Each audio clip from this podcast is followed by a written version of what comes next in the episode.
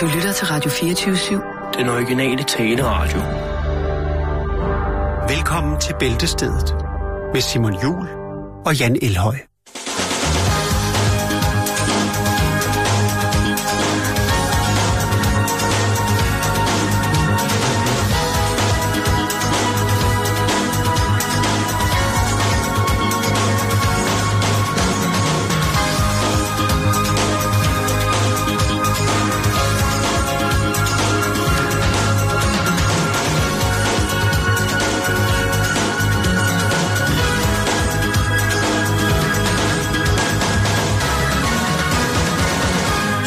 Varmt velkommen her, mine damer og herrer. Rigtig hjertelig velkommen indenfor på... Øh, Gaften. Jeg fik lyst til at køre øh, Toyota Supra med øh, lyse striber i håret, Er det rigtigt? da jeg hørte det der. Jeg fik lyst til at tage min, øh, min blazer med skulderpuder og folde op, så man kunne se øh, det der comic strip øh, for, der var inde i, ikke? Ja. Og så øh, kom, øh, kom overkroppen i den der boss undertrøje, oh. den øh, turkise, hvor der står boss i sådan nogle glødende neonfarver, oh. og så stumper den, sådan så dunken hænger ud lige over. Åh Åh, oh, nej, så er jeg jo hipster.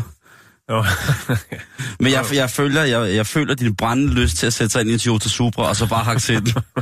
Ej, prøv lige at, prøv lige at forestille det her. Hvis, hvis vi tager den lige igen, ikke? ja. Ja, jeg, jeg har også lyst til øh, Sony Walkman. ja. Jeg øh, tænker, det her godt kunne være en... Øh, det kunne godt være introen til en actionserie med Søren Pilmark i hovedrollen i 1987, hvor øh, dengang han havde stridthår på toppen og langt i siderne. Og så var Jens Ocking en form for sur politikommissær, der bestemt over øh, Søren Pilmark, men han ja. Ja. kunne godt til hans talenter. Ligesom en bøg i provinsen.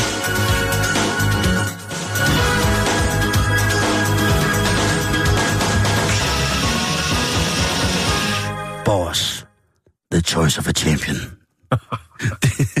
jeg, ser, jeg ser også den, den, den gule boss deodorant, ikke? Jeg ser en, en helt, helt... Ja, det var den, der var Sports 24 Hours. Okay. Det var det, som min kammerat Jan havde med hjem fra La Santa Sport, fordi der holdt den længere. Åh, sportsarm. Ja, lige præcis. Øh, men rigtig hjertelig velkommen til.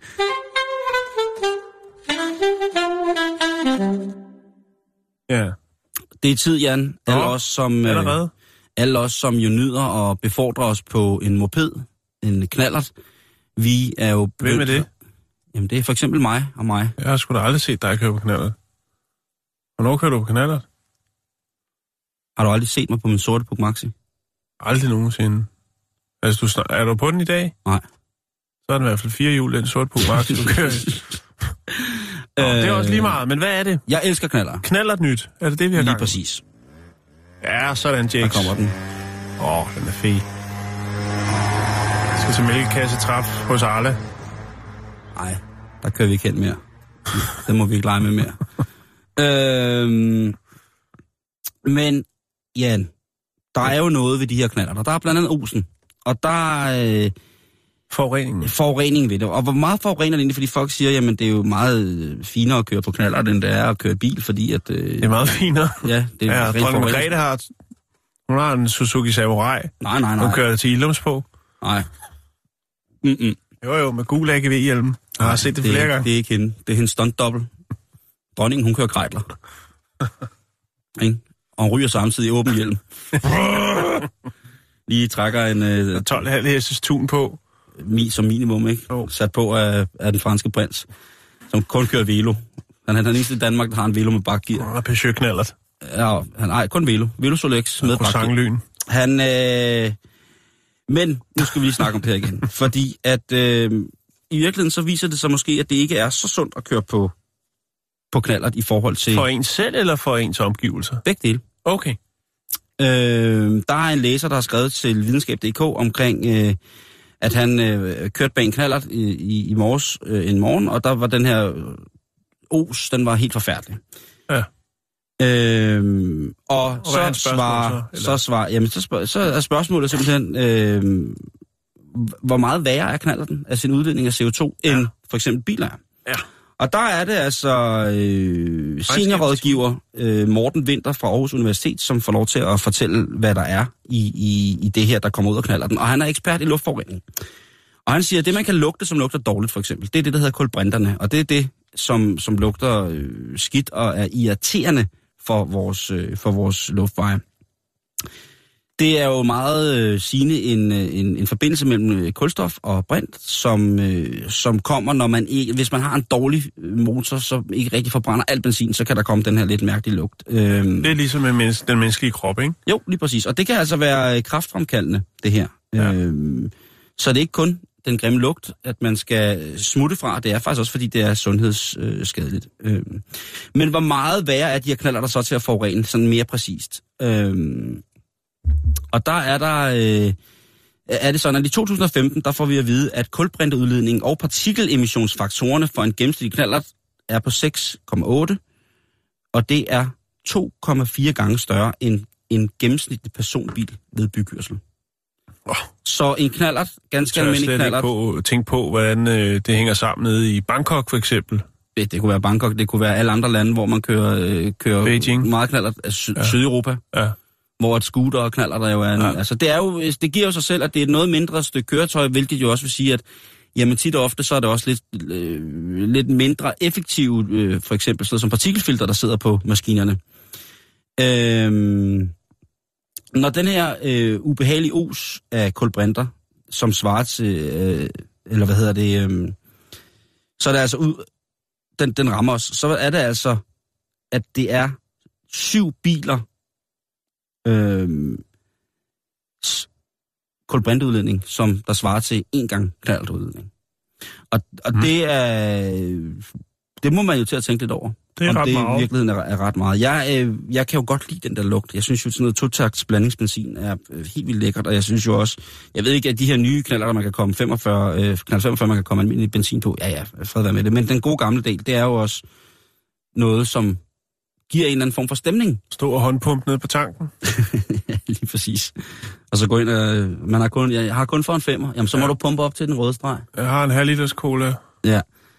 Øhm, så der er faktisk ikke så meget øhm, at komme efter i forhold til forurening. Knaller der er mere forurenende end biler, og de er ikke bare lidt mere forurenende, de er meget mere forurenende. Og det siger jeg, når jeg både kører en, øh, en dejlig knallert, som har en uden gear, og som har, så har jeg en, som har med gear. Og jeg kører ikke så meget på dem, jeg skal ikke forsvare det, at det, det forurener, men det er faktisk lidt, øh, jeg får faktisk lidt mærkelig smag i munden, når jeg får at vide nu, at det rent faktisk Mm. forurener så meget, som det gør, fordi det er jo ikke meningen på den måde.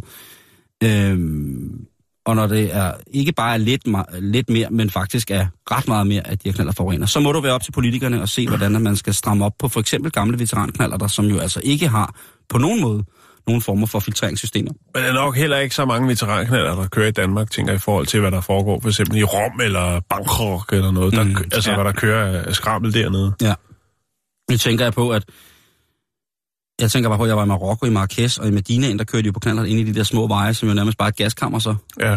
Og det er jo, men Ja. det er jo et kæmpe, kæmpe stort problem med forurening, også med for eksempel folk, som har laver mad over bål indendørs, at de ikke har, har lukket ilden inden, så Ja. folk får røgforgiftning, og børn, der skal sidde og lave lektier i skæret af en petroleumslampe, de Mm. øh, går fuldstændig kolde, fordi at øh, de der dampe er så sindssyge. Men altså, nu er det bare ude. Jeg, jeg vil ikke hate på knaller, fordi jeg, jeg, jeg kører selv med et gang en gang imellem. Men jeg vil bare, øh, jeg vil bare sige, at øh, det er rigtigt. Jeg ved det. Nu ved jeg det. Nu ved du det. Jeg skammer mig lidt over det, men jeg, det gør mig bare Det stadig synes mere, også, du skal gøre. men det gør mig stadig mere til en knallerbølser, når jeg så endelig kører. Når jeg endelig trækker i vesten og, og sparker pukken i gang, så vil jeg sige, så øh, er, er man rowdy på mange måder. Man er også fuck miljøet, når man kører knaller så åbenbart. Jo, jo. Så man er samfundets bærm. Du må ned og købe grønt. Jamen, øh, der er jo sikkert elknaller og sådan noget, men, men, men åbenbart, altså mine gamle knaller, der, de, dem, de vil ikke noget godt for, for miljøet. Det ved de ikke.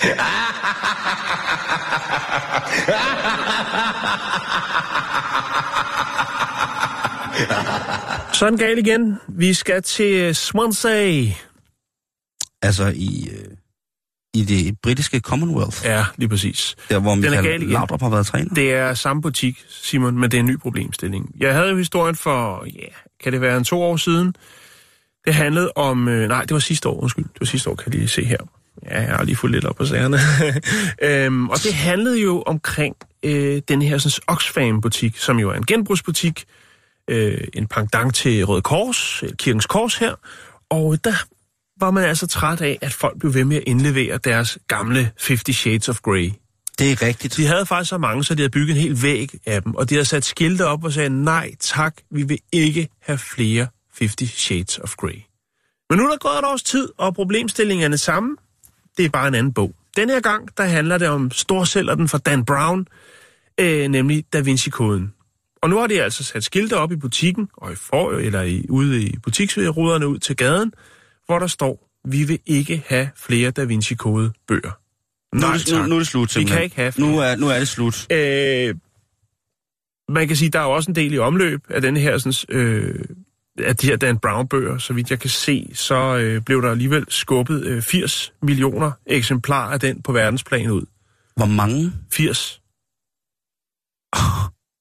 Det, øh, det er rimelig mange bøger. Det er, altså, jeg synes jo, de er gode, men så gode synes jeg heller ikke, at de Nej, er. og den fik jo også blandede anmeldelser, da det var, at den kom. Øh, og nu er det måske så også, at nogen tænker, at den er ikke værd at læse igen, når de først har købt den. Der er nok mange, der har reddet med på bølgen, ligesom med 50 Shades of Grey, og så må den videre i systemet. Og så er det jo oplagt at gå ned med den tanke, at man kan glæde andre, som måske ikke havde råd til at købe den for ny, det og samtidig øh, gøre øh, noget for velgørenheden. hey, genbrug af optursbrug. Men det er faktisk, ud over det, så har de skrevet, og det er jo fordi, det er kommet sådan, det er blevet rigtig populært, og især også øh, hos unge mennesker, som går i genbrugsbutikker, det er at købe vinylplader. Så de har faktisk skrevet på den her sæd, vi vil ikke have flere øh, Da Vinci bøger, men øh, kom gerne, meget gerne, hvis I har nogle gamle vinylplader. Okay. Ja. Det er selvfølgelig sjovt for, øh, for folk, der kommer forbi. Der er jo mange, der kender til historien omkring 50 Shades of øh, Grey i den her butik i Swansea. Øh, og ham, der styrer bæksen, øh, som hedder Phil Broadhurst, han øh, siger også, at nogle gange så kommer der altså folk ind i butikken, bare for at tage et billede af skiltet, fordi de synes, det er jo sjovt, at vi har ny bog, samme problemstilling, men et år er gået. Faktisk så kan jeg fortælle at der er faktisk nogen, der køber de her bøger, men de får langt flere ind, end de kan sælge. Salget af bogen øh, i butikken, altså af Da Vinci-koden, er stillet steget med 25 procent. Hvad er prisen på en brugt Da Vinci-kode? Øh, jeg, har ikke, jeg har ikke kunnet finde, hvad de, hvad, de, hvad de tager for den. Men øh, det plejer jo at være færre priser, og til, sider, til tider kan man også forhandle i genbrugsbutikker om prisen. Ja, jeg synes... Øh... Men det er, sgu, det er også lidt synd for dem. Øh, Tanker går til Oxfam-butikken i Swansea, og deres problemer med, at folk er så gavmilde med at returnere øh, Da Vinci-kodebøger af Dan, Dan, Dan Brown, Dan Browns bestseller. Vi har, eller du har, I har måske selv gjort det. Eller også så har I måske en bekendt, som gør det. Eller også så følger I blot en på de sociale medier, hvor man tænker, ah, I står på rulleski. er dit liv virkelig så fantastisk, som du udgiver det for at være? Det kan jo være øh, en, der har travlt med hele tiden at lægge billeder op af sin øh, ufattelig sunde morgenmad. Det er i hvert fald ikke mig. Billeder af, at man hele tiden kysser sin kæreste. Det er heller ikke mig. Det kan jo også være måske, at man øh, tilfældigvis ser en øh, flot, flot bil, som man måske godt kunne tænke sig at eje selv, at man så går hen og tager et billede foran den. Og lad som om det er den. Ja. Der er mange, der, der gør det. det Hvorfor? øh, Hvorfor? Det, jeg ved ikke, om der er lavet nogle undersøgelser. Det er der sikkert. Øh, men det handler vel om likes, Simon, tænker jeg, Ja, okay. for det meste. Ikke? Det er jo øh, den moderne valuta, som er svær at omveksle til andre former for kærlighed, skulle jeg til at sige. Nå, men nu skal du høre her. Jeg fandt en øh, sjov historie, og øh, den handler om en amerikansk rapper, der hedder Little Bow Wow, eller bare Bow Wow. Er det Snoops niveau? Nej, jeg tror, det var jeg tror, det er ham, der hed Master P, tror jeg, han hed, som, øh, Snoop, som ah. faktisk producerede og lavede nogle plader med Snoop Dogg. Jeg tror faktisk, det er hans søn, eller noget af den dur.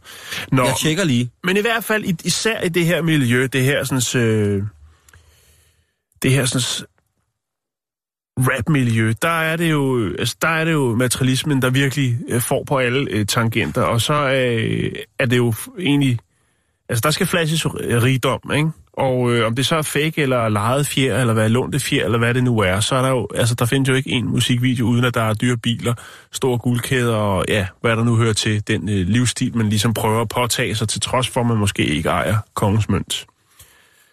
Øhm, det er der faktisk lavet en fantastisk dokumentar omkring det her med hele det her sådan setup, man laver med, at øh, lige snart man får en pladekontrakt, så skal man ud og købe den der bil, og så skal man øh, lige betale sine øh, homies og alt det her, og lige så er der ingen penge tilbage, før man overhovedet har fået sin plade på gaden. Det er lavet en dokumentar, man kan ikke lige huske, hvad den hedder, men jeg kan godt se, om jeg kan finde den. Nå, men i hvert fald, øh, Bow Wow, han, øh, han skal øh, på sådan en, en øh, pressetur til New York, og øh, så lægger han, øh, han hedder Chad Gregory Moss øh, på Instagram, og der lægger han så et, øh, et billede op, hvor han øh, skriver, at han skal på den her pressetur til New York, og øh, det billede, han lægger op på Instagram, det er så et øh, privatfly, og foran holder der en øh, Mercedes, og så holder der også sådan en, øh, sådan en lidt mere turbusagtig bil. Og øh,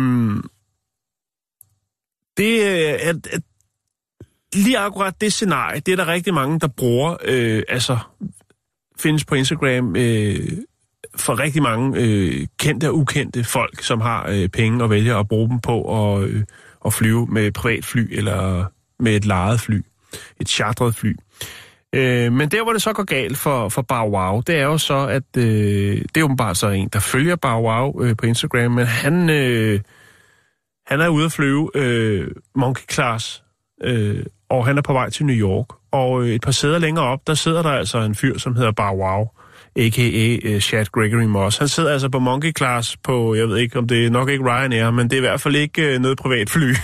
der sidder han og så snupper han et, et et ham her herren, han snupper så et billede af dem, af, af Bow Wow, der sidder der, og så, siger, så skriver han, So this guy, little Bow Wow, is now on my flight to NY, altså New York, but Instagram, he posted a picture of a private jet captioned Travel to New York today. og her har du så Bow Wow, der sidder stener hårdt med sin mobiltelefon på Monkey Class. Så han har taget på fast gerning? Han er taget på færre Nej, hvor er det. Og det er derfor, og det er derfor den der... altså, det er jo sådan lidt... Øh, for det første er det fjollet at poste, at man flyver i en privat fly, når man bare egentlig skal flyve helt almindeligt. Ja. Øh, og, men så går jeg jo ud fra, at de sociale medier er kogt over. Nu, straf, nu bliver han straffet. Det går hen og bliver rigtig sjovt. Jeg skal nok fortælle. Jeg vil lige sige, det billede, som han har, øh, som han har brugt, er fra en, øh, et, et, øh, sådan et det er noget fra en reklame fra noget, der hedder Fort Lauderdale, øh, altså en, en anden lufthavn, som har, øh, hvor du kan lege pri, øh, altså privatchartret fly ja. og, og, og den slags, og de har den service. Og det har så, så taget det, det, det billede, og så har han puttet et Instagram-filter på, så det ser ud som om, at det er altså in the moment, han lige selv har været der. Men øh, hans følgere, de synes jo selvfølgelig, at det er mega pinligt og mega sjovt. Og øh, så er det, at, øh, at det hashtag, der hedder Hashtag BowWow channels. Uh, channels. Channels. Channels. Channels. Challenge. Challenge, tak. Okay. BowWow channels, øh, det, øh, det bliver opfundet. Og så er det altså, det går hen og bliver rigtig, rigtig sjovt. Der er for eksempel en her, der hedder Odessi, som så siger, skriver beachside chilling, og så lægger man så to billeder op ved siden af hinanden. Et billede, hvor det ser ud som om det er en strand, og så ved siden af er der så et billede, hvor han holder et uh, feriekatalog, hvor der så er et uh, billede af den her strand, som han har taget billede af. så er der en her, der skriver uh, noget med, at han har nogle flasker med til i aftens fest, og uh, så er der et billede af nogle Jack Daniels og Captain Morgan, og så er der altså et billede, hvor han... Uh, der står altså, en kyllinger op. Der står de, de små flasker, ja. øh, sådan nogle, der, der er i, øh, hvad hedder det? Minibarn. Minibarn, ja. Øh, og så er der her, uh, Working on a New Masterpiece, og øh, det er jo så et, et billede, hvor man ser en, der sidder med en pensel foran øh, Mona Lisa-maleriet, og øh, så ved siden af er der så et billede, hvor man kan se, det er en, en computerskærm, der har lukket op, hvor der så er et billede af Mona Lisa. Øh, og så er den her, han er til, det er en, der er til... Øh, han er til en eller anden kæmpe stor, øh, det er en kvinde faktisk, kan jeg se. Hun er til en eller anden kæmpe, kæmpe stor baseballturnering, baseball-turnering, og så kan man så se på billedet nedenunder, at hun sidder med sin mobiltelefon, altså det ser ud som om hun sidder i, øh, er på de sociale medier, til den her kæmpe øh, turnering, og så nedenunder kan man se, at de så sidder på et værelse for en computerskærm, og der er en, der holder en lampe, og en, der tager et billede. Og sådan kører det der af. Her er en, der skriver, I finally got my teeth fixed. Det er, fordi han mangler tre tænder, så han tager et stykke papir sæt op foran sit ansigt, så det ser ud, som om han har fået tre nye tænder. Og så, og så er der den her helt klassiske, hvor en dame tager et par herrebukser med sko på øh, på armene, og så tager hun så et billede, hvor det, så det ser ud som om, hun står og kysser med en. Og så skriver hun med min mand. Hun er sammen med sin mand. Og sådan kører det altså derudad, Simon. Det er... Øh, hvad, er der, hvad svarer Bauer til det her? Nej, det gør han ikke, men der er øh, rigtig, rigtig mange øh, grædesmiley'er ude i hans øh, feed, som du kan se, og han har faktisk ikke slettet det. Og der er altså 20.000, så øh, 20.090 på det her tidspunkt, hvor jeg har taget det her screenshot, som, øh, og jeg tror, de fleste af dem, de øh, har lolleren på. Han har faktisk ikke slettet det, hvilket jeg synes er meget sejt, fordi det er jo mega... Står han bare ved det? Han Pinligt. har fucket op. ja. Ja, ja. Ja. Øh, jeg kan sige, at han er ikke familie med nogen, man kender. Nå, okay. Han er simpelthen bare en dreng fra Ohio, som blev opdaget i en øh, opdaget af Snoop Dogg i, Nå, til, okay, en, det er sådan, øh, det var. Til en koncert i, øh, i hvad hedder det, 1993, hvor at, øh, han ligesom lægger mærke til ham og bliver taget Han er under. faktisk en form for barnestjerne. Lige præcis. Og så bliver han altså taget under vingerne af den altså legendariske, mega legendariske Ja- Jermaine Dupri, Nå, det er sådan, det som går i gang med at lave hans øh, debutalbum, som udkommer i 1999. Og Okay. øh, der er han 13. Ja, Og så kører den ellers med både filmroller og så videre, så videre, og nu selvfølgelig også en, øh, en falsk en falsk jetflyver. Ja. Ja, det kan godt være, at jeg forveksler. Jeg er så skarp er jeg heller ikke i det der, men jeg kan bare huske ham der, Master P, som Snoop Dogg også har noget at gøre med. Han havde også sådan nogle øh, børnestjerner, jeg kan så ikke huske, hvad de, de hed. Det var Raz. Ja, for MPP? Ja. Ja, Ham, det der- tror jeg faktisk, du har Jeg tror, han sidder i fængsel nu. tere, meil on stuudios tänase saate uustulnuk artist Savikas. Det er ikke den samme. Nej, det er det ikke. Nå, Nå, okay. øh, det er sekundært. Øh, det var den historie. Jeg skal nok lægge billeder op, så kan man jo få en lille loller på, hvis man har lyst til en torsdags lollert.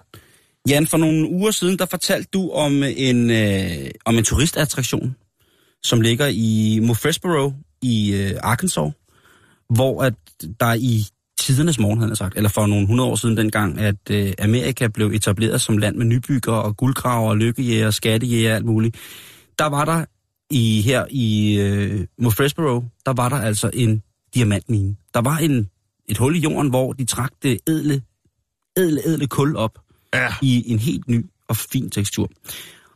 Og det krater, det er, øh, det hedder... Eller Di- den mine, er det? Er det? Jamen, ja. det er, det er sådan, ja, det er et område, hvor det er der, er faktisk blevet, et krater, ja. hvor der blev om, øh, udvundet rigtig, rigtig mange diamanter. Og det er jo blevet til sådan en turistattraktion, Jan, som du fortalte om, som mm. hed Diamonds, øh, Crater of Diamond State Park, Ja, hvor man så kan gå ud, og så kan man jo prøve lykken.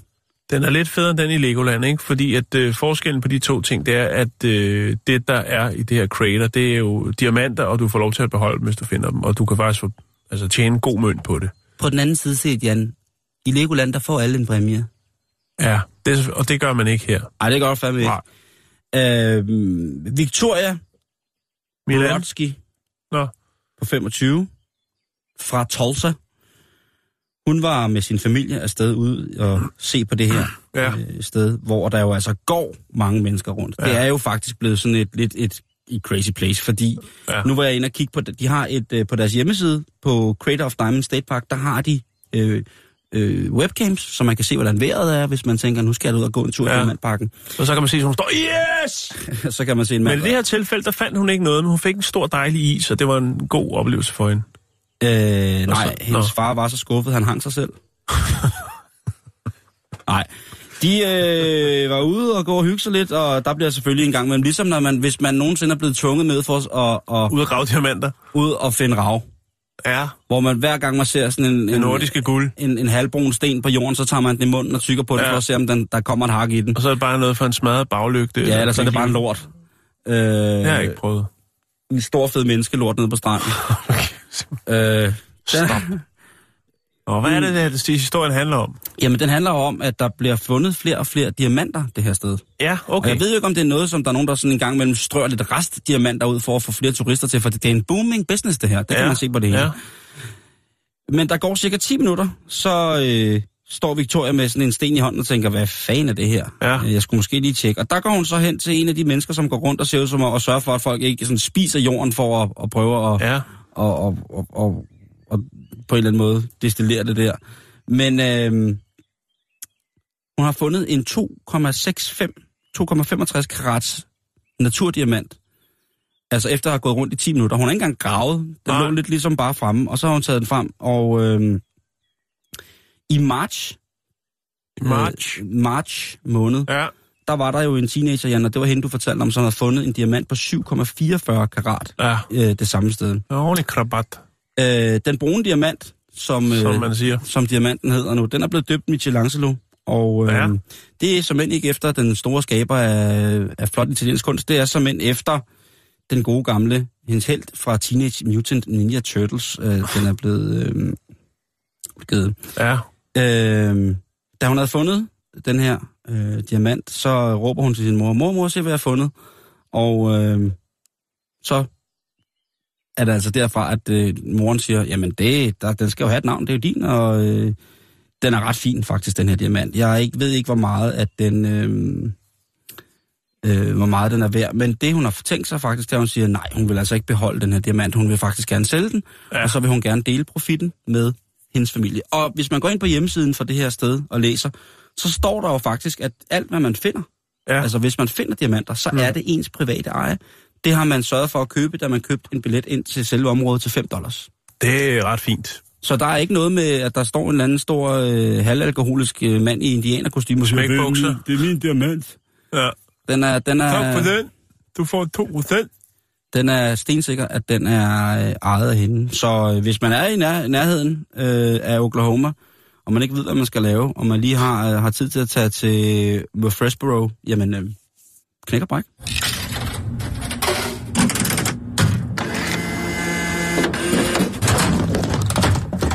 Jan, hvordan har du det med atomkraft? Det ved jeg ikke rigtig lige. Øh, det skal man passe på, hvad man siger. Ja, det skal man. Øh, for, nej, det skal man ikke. Jeg er ligeglad. Der er jo altid nogen, der skriver, nej, det mener du ikke. Sagde du virkelig det? Dødsstraf?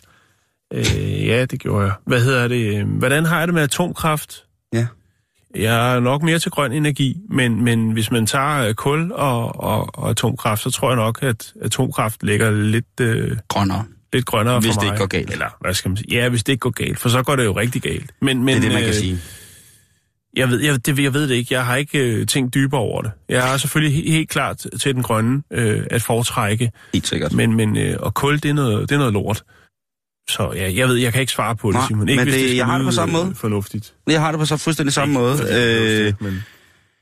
Jeg har jo siden, at øh, eftersom at jeg voksede op i et hjem, hvor at man øh, så på, på, på lidet, fortæret øjne på atomkraften, så har jeg taget det til mig, og jeg har egentlig også besluttet mig for, at jeg synes også, det er lidt noget råd. Jeg synes, at øh, risiciene ved det, på trods af, at sikkerheden jo i dag er på et plan, hvor man må indrømme, at, at der er større chance for at, øh, at få et klaver i hovedet, i, mens man går og handler i netto, end det er, Mm. at øh, atomkraftværkerne bryder sammen. Så må jeg, må jeg stadig indrømme, der ligger bare noget fuldstændig basalt i mig, der siger, at jeg synes ikke, at atomkraft er okay, og jeg synes absolut heller ikke, at atomvåben er noget, der er, er, er fantastisk.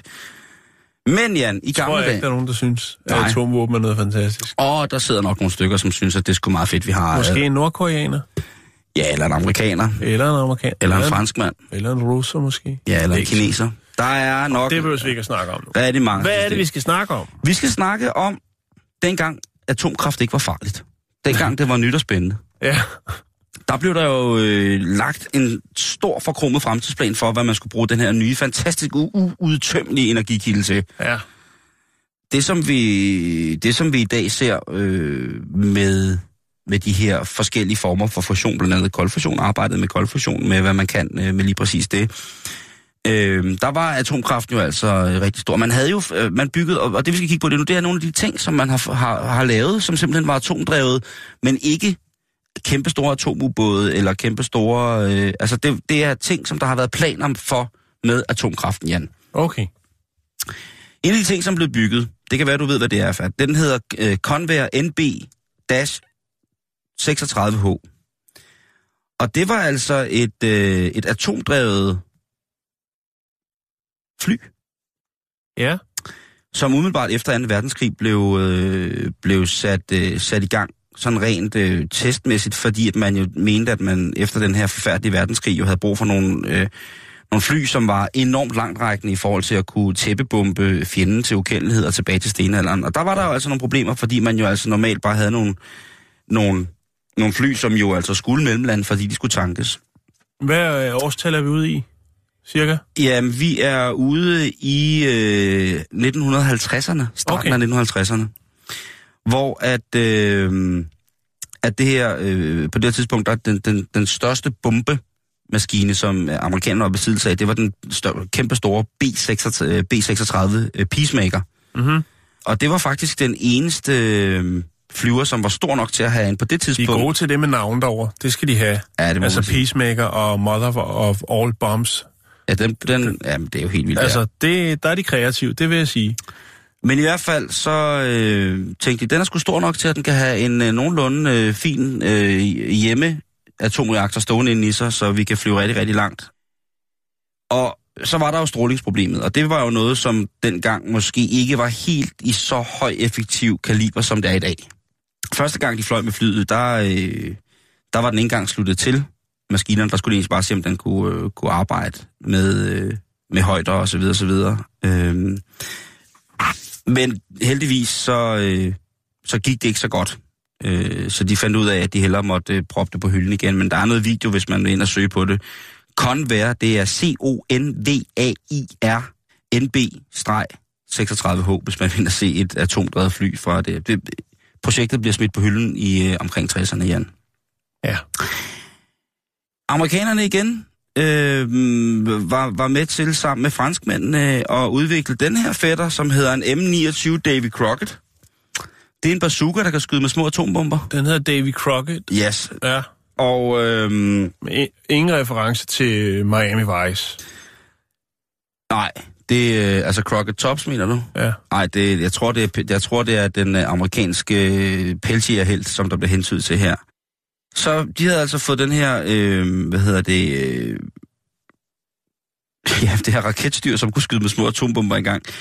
Men det blev ikke rigtig noget stort hit, fordi at de blev sat i, de blev faktisk produceret og sat i aktion imellem, i, i 10 år imellem 61 og 71. Mm-hmm. Men der var ikke rigtig nogen af dem, som ligesom kom ind og, og blev, øh, blev brugt, kan man sige heldigvis for det. Nu kommer vi noget, som jeg ved, jeg synes, du, du synes, det er fedt. Hvad siger du til den her fætter? Oh, det ligner jo en James Bond-bil. Lige præcis. Fordi vi skulle da Det er en atomdrevet bil. Det er en atomdrevet Ford. Og den er fra 1958, og det var selvfølgelig øh, Ford, som gik i gang med det. At prøve at få det til at fungere. De, de na- navngav den for Nucleon. Ford Nucleon. Sejt navn. Og det var en bil, som var øh, lavet med et for øje, og det var jo den her uudtømmelige energikilde, så der var jo altså en grund til at tro på, at de kunne lave en bil, som kunne køre simpelthen jorden rundt Forever ever. forever, ever, ever. Ja. Så det var ligesom tingen øh, ved dem, så allerede der er Ford jo faktisk ude og, og tænke grønt, fordi de på det tidspunkt ikke overvejer de overliggende farer ved, ved, ved blandt andet... Øh, altså Sammenstød? driv, ja, eller drivmidlet, ikke? øh, det, som de skulle, øh, skulle finde ud af her, det var jo altså, at øh, man skulle finde ud af, hvordan man kunne øh, sådan i bedste science fiction-stil udskifte en uraniumstav, som ligesom var udbrændt, Ja. sådan på en tankstation. Det, kunne, det, et, Ja. det er jo rent Simpsons, når Homer han står ved transportbåndet nede på atomkraftværket, ikke? Øhm, og der var selvfølgelig også rigtig mange tankstationer, som mente, at det ikke var særlig plausibelt, at de ville have beriget uran stående klar til at tanke en speciel bil med.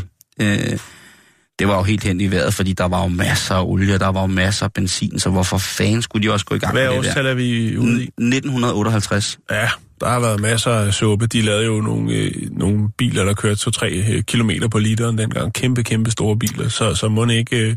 Den her, den Men skulle... altså, det- er jo altid sådan, Simon, med det der, ikke? At når der kommer nogen med, hvad skal man sige, nogle, øh, nogle fremtidsvisioner, kan man vel godt kalde det. Der er jo mange af dem. Der har været mange eksempler, også på de der første øh, elektriske, altså eldrevede biler, ikke? At, at man så øh, kigger tilbage og, og griner på det. Men det skal jo til, at der er nogen, der skal, hvad skal man sige, satse for, at øh, der er noget udvikling. Ikke? I dag har vi jo nogle øh, forholdsvis, jeg ved ikke, hvor grønne det er, det kan jo diskuteres, men, men vi har i hvert fald nogle biler, der kører på strøm, og, Det og, og gør det godt. Ja. Og det bliver vel kun øh, bedre. Det går vel den vej i hvert fald. Heldigvis så var der nogle mennesker, som sad på fort og sagde, prøv at høre, øh, det er altså ikke så fedt, at børnene de sidder 4, øh, hvad hedder det, 40 cm fra en atomreaktor. Kun skærmet af, af et lille tæppe af bly og så et par sandwiches. Det, det, det kommer til at gå rigtig, rigtig galt. Øh, jeg kan, og, og der var de, der, øh, det kunne de godt se, der blev talt fornuft der, fordi at på det tidspunkt så var man så begyndt at, at kigge på, hvad for blev eksempel... den bygget? Blev der bygget nogle, øh, eller var det blot, Ikke så vidt jeg ved. en, blot en, øh, en prototype måske? Ikke så vidt jeg ved. Nå, der blev, fordi der var ikke på det tidspunkt nogen øh, grund til at poste penge i, fordi de ikke synes projektet var i orden, i at lave en mm. atomreaktor i den størrelse. Mm. Så... Men de havde jo der i 50'erne, jeg har en, en bog derhjemme med øh, amerikanske biler fra den periode, 50'erne og 60'erne, hvor de laver nogle, altså det er der, hvor de begynder at lave de, de rigtig store biler, ikke? Og der har de altså lavet de mærkeligste ting, altså øh, biler, hvor du, bagagerummet, hvor du kan slå ud, og så er der bad og grill og alt muligt mærkeligt. Altså, Autocamper? De, nej, øh, bare ud af bagagerummet. Personbiler wow. med kæmpe bagagerum, hvor du så kan, så er der øh, bruser, jamen, altså bruse niche, så du kan så kan du bo i din bil, ikke? De har lavet nogle sindssygt vilde ting, og derfor passer den jo rent tidsmæssigt ja. også øh, meget godt ind. Um, og den er jo pisseflot. Den ligner jo noget, som sagt, du siger en James Bond-bil, den ser jo mm. ret så fantastisk ud.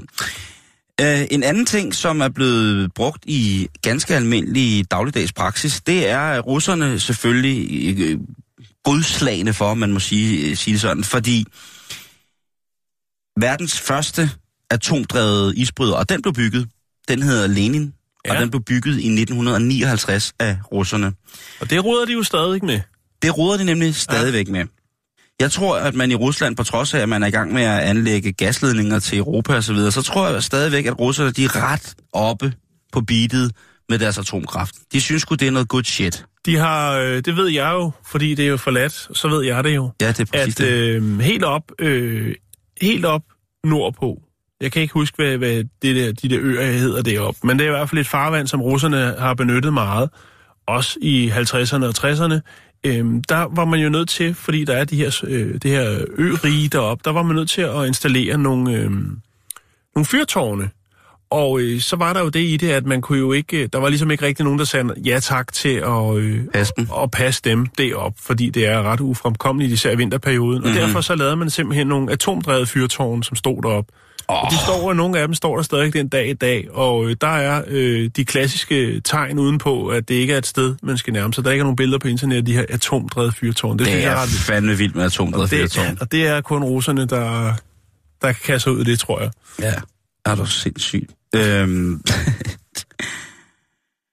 Men i hvert fald den her... Øh, den her fantastiske isbryder, der er, der er jo noget, altså jeg synes jo isbryder er noget af det mest fantastiske, der findes, fordi det er så kraftfuldt, det er mm. så, øh, det er helt vildt, ikke? men det er jo også øh, miljøsvineri for miljøsvineriets skyld nogle gange, ikke? Øh, men igen også selvfølgelig i, i lande, hvor der er øh, meget iset farvand, og man er afhængig af for eksempel dagligdagsleveringer øh, fra vandsiden, så er det selvfølgelig klart, at isbryder med, med, med brudte, brudte sejlrender er en nødvendighed. Men sejt nok med en isbryder med. Jeg tror ikke hverken Store eller Lille Bjørn er atomdrevet herhjemme i Danmark. Jeg tror også, de er noget mere, hvad kan man sige, miljøvenlige at, at kigge på. Ja, så øh, vi, vi bliver nødt til altså, øh, at komme over i, i, i den kolde krig. Fordi i den kolde krig, der var atombomben jo det er den selvfølgelig stadig i dag, men der var atombomben den helt store pikhammer. Det var, hvis man lavede lort i den, så fik du altså en kæmpe stor atombombe smidt i hovedet det var amerikanerne garant for at bevise, at øh, det var ligesom... Hiroshima, Nagasaki og så videre. Lige præcis, ikke? Mm. Øh, now Hiroshima, now don't, og så øh, så fremdeles. Men vi snakkede før om den her transportable bazooka, som kunne skyde små atombomber afsted. Ja. Det var jo ikke det eneste, der kom frem af mobile, øh, hvad hedder det, nukleære springhoveder. Der var også den her fantastiske ting. Den kan man lige tage på ryggen. Det er en øh, atomdrevet landmine. Og den blev lavet Altså, øh, okay, så det, det er en atom... Det er en atombombe, du kan have på. Ja. Okay, så man lige kan grave ned, og så kommer der en og... Og den hedder Saddam. Eller den hedder. S-A-D-M, og den hedder M, og den anden hedder, den hedder M-A-D-M, og ikke M-D-M-A, men den hedder M-A-D-M. Og øh, det var en, øh, det de kaldte øh, en medium atomic demolition øh, munitions, eller small øh, atomic demolition. Så de mente altså, at det var fuldstændig garant, at man kunne kontrollere en sprængning med sådan en lille form for, og det har været et atomhoved. De her våben, de kom heldigvis ikke i brug, fordi at, øh, igen, der var nogle små komplikationer. Hvornår er det? Hvad er årstallet ud i det Øhm, Den ser ret moderne ud. Skal I se her. Årstallet på den her Øh, den har ligget omkring slutningen af 60'erne. Nå, okay. Ah, okay. I kan gå ind og finde, lidt. I kan gå ind og finde på YouTube øh, SADM, eller MADM, nuclear backpacks and landmines. Altså atomdrevet rygsæk og, øh, og landminer. Bare for en sikkerheds skyld. Øh, ja. Den sidste ting, vi lige skal kigge her, øh, kigge på, det er, hvad bringer fremtiden egentlig for, for os her? Hvad, hvad, vil vi kunne se elementer, dagligdags ting i vores hjem, som ville kunne være drevet af princippet omkring atomkraft? Ja. Mange af de her ting, dem, de her, vi så, det var jo før man vidste og kendte til de helt store risici ved lige præcis det her. Mm. Øh, men i øh, 1990, der var der en gut i Chicago, som hedder Lewis Larsen, som øh, mente, han havde en løsning på, hvordan at øh, atomreaktoren kunne blive et husholdningsaggregat. Altså simpelthen ja. blive en, en kilde til, til, til, til evig energi. I, Den kunne stå ved siden af frityrgryden. Øh, han mente, at han kunne frembringe en atomreaktor, som var på størrelse med en mikroovn. Ja, og det, det, er jo, det er jo sådan lidt... Øh, det skal han have lov til at mene. Ja. Og det han, det han ligesom gerne ville, det var for den her... For det første, han havde, han har, jeg var inde og læse om, han var faktisk ret sej. Øh, den her lavenergireaktor, som han øh, vælter at kalde LENR, eller linjer, øh, den kunne... Dens formål var ligesom at give energi til en hel husholdning, altså en hel husstand. Uh-huh. Øhm, og ifølge ham, jamen, øhm, der var alt muligt. Altså, der var alt, hans udregninger og hans skematikker, de var plausible for at kunne fremstille en atomreaktor på størrelse som Nykron, som kunne drive alle former for elektriske installationer i et hus. Mm. Det er også lidt farligt, hvis øh, alle husstande havde sådan en, ikke? Ja. Der kunne nabostridigheder kunne udarte sig til noget ganske forfærdeligt. Hvad hedder det? det? Det er lidt svært med kul. Ja, og, og han blev også udsat for, altså han blev latterliggjort. Mm. Altså han blev latterliggjort. Der var mange, der sagde, det var et hoax, det han havde gang i. Øhm. Men eksperter i dag, de mener faktisk, at måske har Larsen faktisk har fat i noget, mm. der var øh, helt fornuftigt. Fordi øh, NASA har for ikke øh, så mange, øh, for ikke så lang tid siden, faktisk genoptaget forskningen i hans LENA, øh, LENR, hans linjer, fordi at han jo, fordi de kunne se nogle potentiale i for eksempel huse, beboelser til, til andre planeter, mm-hmm. og selvfølgelig også i, i rumskibe. Så han havde, altså jeg tror ikke NASA går i gang med at pille med noget, med mindre der rent faktisk ligger et eller andet til grund for, at det, der blev sagt og gjort, mm. det var der faktisk en smule hold i. Og det er jo øh, den grad fingeren på pulsen med mange af de der ting, ikke? Med, altså med, med rent forskningsmæssigt, der er de jo helt, helt fremme med, med spændende ja. tiltag. Og så er det klart, hvis der er nogen, der har, hvis man kigger bagud og ser, at der er nogen, der måske har haft, har haft nogle visioner om noget, men som mm. måske ikke har været lige tiden, så er det da en god idé at hive det frem igen. Hvis man sidder derude og tænker, det var dog lige godt satans, nu dropper jeg det jordvarmeanlæg, og så får jeg en atomreaktor, så kan ja. I gå ind og kigge øh, på fysikeren Joseph øh, Zawodny. Josef, det er J-O-S-E-P-H, og efternavnet det er Z-A-W-O-D-N-Y. Joseph Sawatny. Han har taget Larsens øh, forskning meget seriøst, og faktisk så er han øh, ham, der leder NASA's forskningshold øh, med at lave altså hjemmereaktorer. Og selvom der er mange, der sidder og tænker, ja, ja, den er god med jer, så, så gik øh, øh USA's øh, miljødepartement faktisk i 2013 i gang med at smide penge efter det her. Mm. Det er jo ikke til at vide, jeg har ikke kunne finde frem til det, jeg har prøvet at kigge lidt på det, men det er jo ikke til at vide, om det kan jo sagtens være, at øh, den nye amerikanske præsident, Donald Trump, han ikke mener, at det er noget, der er ved at gå efter, at hvis der skal forskes i noget med atomkraft, så skal det være, fordi det kan ødelægge øh, tusinder, millioner, milliarder mennesker. Men øh, interessant, og et eller andet sted, Jan, på et eller andet tidspunkt, så kommer det vel sikkert frem. Det bliver spændende at se, når, når når at oliepriserne er steget så meget, fordi at øh, der ikke er mere tilbage, at mm. det, hele det sejler, og alle bliver nødt til at gå over til en eller anden form for grøn energi, øh, som ligesom er, ja nu lyder det så elitært, men som ligesom er standhaftig nok til at kunne levere det, man skal, for at kunne få ladet batteri op. Så bliver det sjovt at se, hvad sådan noget som, som de firmaer, som har tjent mange penge på det, vil skyde penge efter, fordi måske ja, skyde... slavelandene, de, øh, de øh, bliver overflødige. Dem har vi ikke brug for på samme måde. Det glæder jeg mig til. Altså slavelandene, hvordan mener du? Ja, alle olielandene. Dem, Nå, dem, er, ja, lige præcis. på den måde, jeg troede, du ja. mente dem, der leverede slaver. Nej, ja. Ja, og de, de, de kommer jo, altså, nu er jeg ret sikker på, at de nok øh, de har på kistebunden til et par år, ikke? Men, jo, ja. jo, men alligevel, der skal også være råd til bladguld, ikke?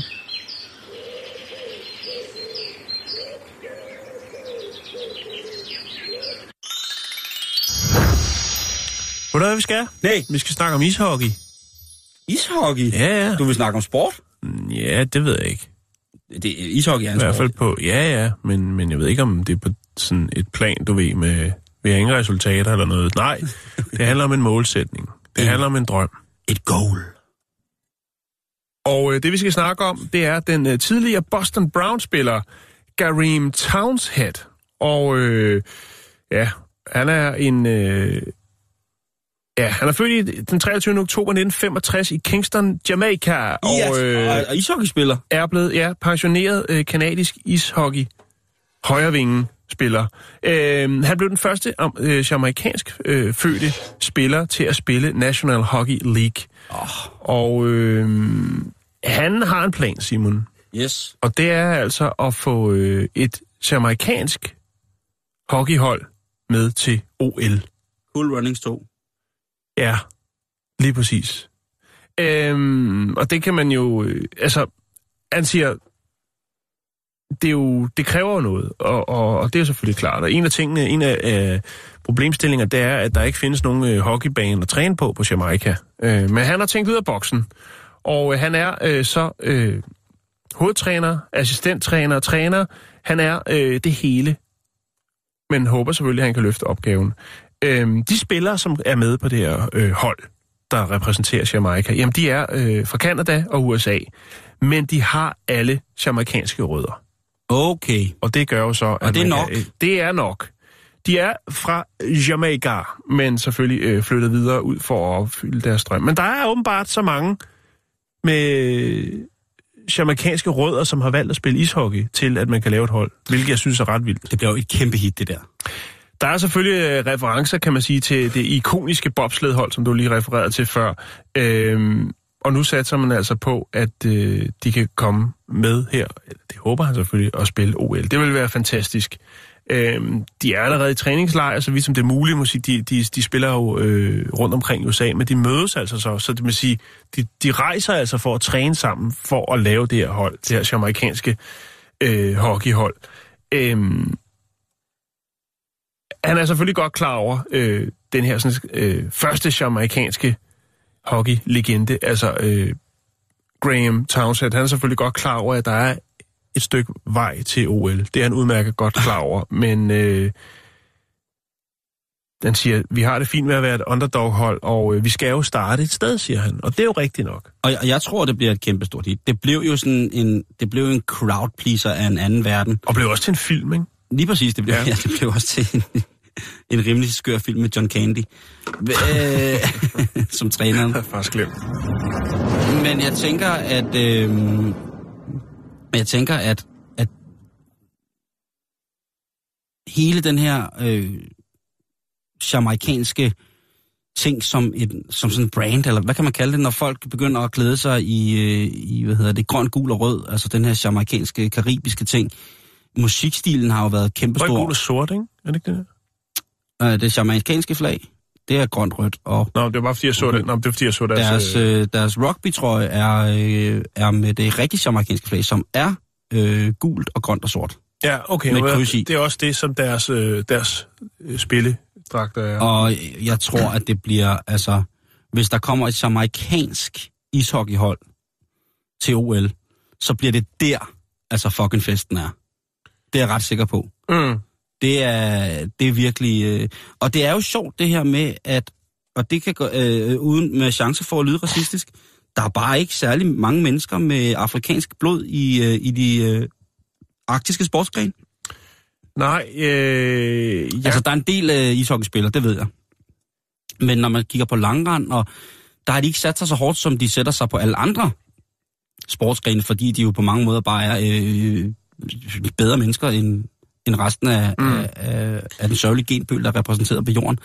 Øh, de, de, altså fodbold, genialt, ikke? Basketball, baseball. Mm. Jeg kom lige til at tænke på, der var også, hvad var det for et land, der var repræsenteret til udspring, eller hvad det var?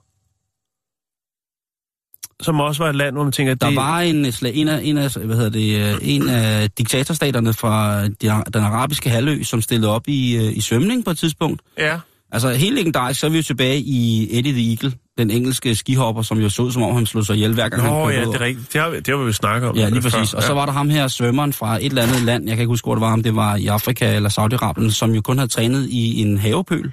Ja, Så hver gang han skulle svømme over 25 meter, så var han ved at drukne. ja, Øh, han blev så døbt Eddie the Eel. ja. Øh, og Han det, svømmede i angst. jamen, han svømmede, han svømmede jo på, han svømmede, på et tidspunkt svømmer han jo på tværs af alle baner. Det ser jo så Han skal bare i land. Han skal kraften ikke være med i det pis mere. Han skal, Men jeg tror altså, at det her Jamaica-projekt øh, med hockey, det er langt, langt mere ambitiøst og meget, meget seriøst. Man kan sige, det er jo øh, folk, der kan finde ud af at spille ishockey. Jeg glæder mig rigtig meget til at se, og det ville jo være fantastisk at se de her unge spillere lige pludselig være samlet på et hold og faktisk være med i OL. Det vi har være- jo, øh, vi har jo mange legendariske danske ishockeystjerner, som jeg tænker ville kunne gøre det rigtig godt ved at støtte op om det her, ved at ligesom at tage ned og, og give noget. Der må være nogle klubber derude, som, som har noget udstyr, eller som, jeg, jeg er sikker på, at der er øh, ikke et sponsorsæde, der er tørt. Hvis der kommer sådan tre gutter ind fra Jamaica og siger, at de vil lave et ishockeyhold, så tror jeg, så skal de sgu nok få, øh, og ikke andet, så tror jeg, at pressen, den vil, pressen vil i den grad stå, stå klar. Der er sikkert også et par dom- dokumentarister, som vil kunne nyde godt af det her. Mm. Men jeg er på, Jan. Jeg er på at sige, at øh, selvfølgelig holder jeg med det danske landshold i, i ishockey. Men udover det, så vil jeg sige, at øh, jeg vil 100% bakke op omkring øh, Jamaica. Vi har jo haft mange historier om at folk, der har måske ikke har været ude at rejse i to måneder, blot måske har været nede at handle, eller har været på arbejde, så kommet hjem, og så har der været ubud, øh, ubudne gå- gæster. Ja. Der har været folk, der har lavet pastaer, der har været folk, der har ligget inde på sofaen og øh, set øh, film og spist chips og røget cigaretter og drukket whisky. Vi har haft mange historier omkring det. Ja. Det sker også for øh, Jennifer, da hun kommer hjem. Hun har været afsted i to måneder, og øh, da hun åbner døren, så kan hun høre noget, der bevæger sig, noget, der flagrer. Noget støj inde i sin lejlighed. Is it a vampire? Nej, det er det ikke. Tiny, tiny vampire. Øhm, hun øh, går rundt i lejligheden for ligesom at finde ud af, hvad det er. Og ude i køkkenet, der ser hun en due. En due, En due. en due. Og øhm, den er simpelthen fløjet ind. Hun har sat øh, sit køkkenvindue på, på, på klem, mm-hmm. for ligesom at få lidt luft ind, og du ved, som man nu skal gøre, der skal lidt Cirkulation. Brooklyn Air inde i lejligheden. Det er jo det, hun betaler for. Fin, fin adresse. No sleep. Uh, no sleep to Brooklyn. Nå, men i hvert fald, så uh, er det ikke bare en due, der er fløjet ind. Nå. Den har simpelthen også lagt æg i køkkenet.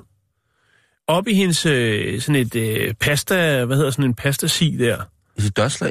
et dørslag, ja. Der står op over hendes komfur, der står et rødt dørslag, og øh, i det, der ligger der en lille fin rede og to dueæg. Ja. Ja. Og øh, det må hun jo så forholde sig til. Hvad, hvad gør man der? Jeg vil sige, en ting var, hvis, du, hvis duen bare var fløjet ind, jamen så kunne hun jo få den ud igen, men, men det er jo selvfølgelig en helt anden problemstilling, og noget andet, man skal forholde sig til, når det er, der så rent faktisk øh, er, Er så, børn så, indblandet? Så, så der er, er børn på vej. Der er fjerkræsmenstruation i dørslaget. Og så tænker hun, ja, hun er selvfølgelig overrasket, men tænker, "Men, altså, hvad skal jeg gøre? Hun, øh, hun ringer rundt til nogle forskellige øh, folk, fordi hun vil jo, altså, man sige, det er jo noget andet, når den er med æg, ikke? Mm-hmm. Og, og de, de tager det ikke rigtig seriøst, der hvor hun ringer rundt for at få hjælp. Altså det, altså det, nu siger jeg bare, at der er åbenbart ikke nogen, der rigtig interesserer sig for duer. Så hun er en dyreelsker, Simon. Okay, så Ja. hun er en dove lover. Hun er en dove lover, og Dove lover. øh, hun øh, navngiver den hurtigt Adelaide. Og øh, så har hun simpelthen besluttet sig for at lade den bo, indtil at øh, ungerne er, øh, er klikket ud og fløjet fra redden. Og øh, den måde, det fungerer på, man tænker, det kunne godt gå hen og blive lidt ulækkert med bakterier og sådan noget. Men rent faktisk, så er det sådan så, at øh, Adelaide, altså duen, mm. den flyver ud, og så flyver den hjem og roer på sin æg øh, i, i dørslaget over øh, komfuret. Den er, den er husren, den er stueren, Simon. Duen. Den laver ikke punser, den... den laver ikke punser i køkkenet. Den gør sin ting. Den gør sin ting. Og den flyver, øh, som den vil, frem og tilbage. Så flyver den lige ud lidt og gør sig lidt til. Måske flyver den ned og handler lidt. Og så kommer den tilbage og roer videre på sin æg. Det er vel også i mødergruppe. Det kunne godt være, ja. Det det kunne godt være. Det er jo Men som jeg- regel, når- når jeg vil- er udklækket, og man ja. Ja. ryger i mødergruppe. Øh, men hun har så sagt, jamen, Det det, sådan noget fødselsforberedelse. hedder det kunne det godt være. Men det er vildt, hun er dove lover. Jeg synes, det er rigtig, rigtig fint. Jeg har fundet et lille, et nedklippet øh, nyhedsindslag, øh, og det er amerikansk selvfølgelig, og, og det kan man godt blive sådan lidt, øh, lidt, lidt, øh, lidt træt af den måde, de gør det på, men det er jo det, de, de gør derovre. Men altså, jeg synes, det er en fin historie. Hun øh, vælger jo så at, øh, at lade den flytte ind. Now, here comes the music. Everybody's voting for the friendly voice of radio, the people's choice. It's radio that makes us see.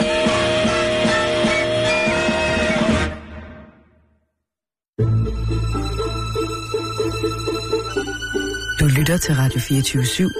Om lidt er der nyheder.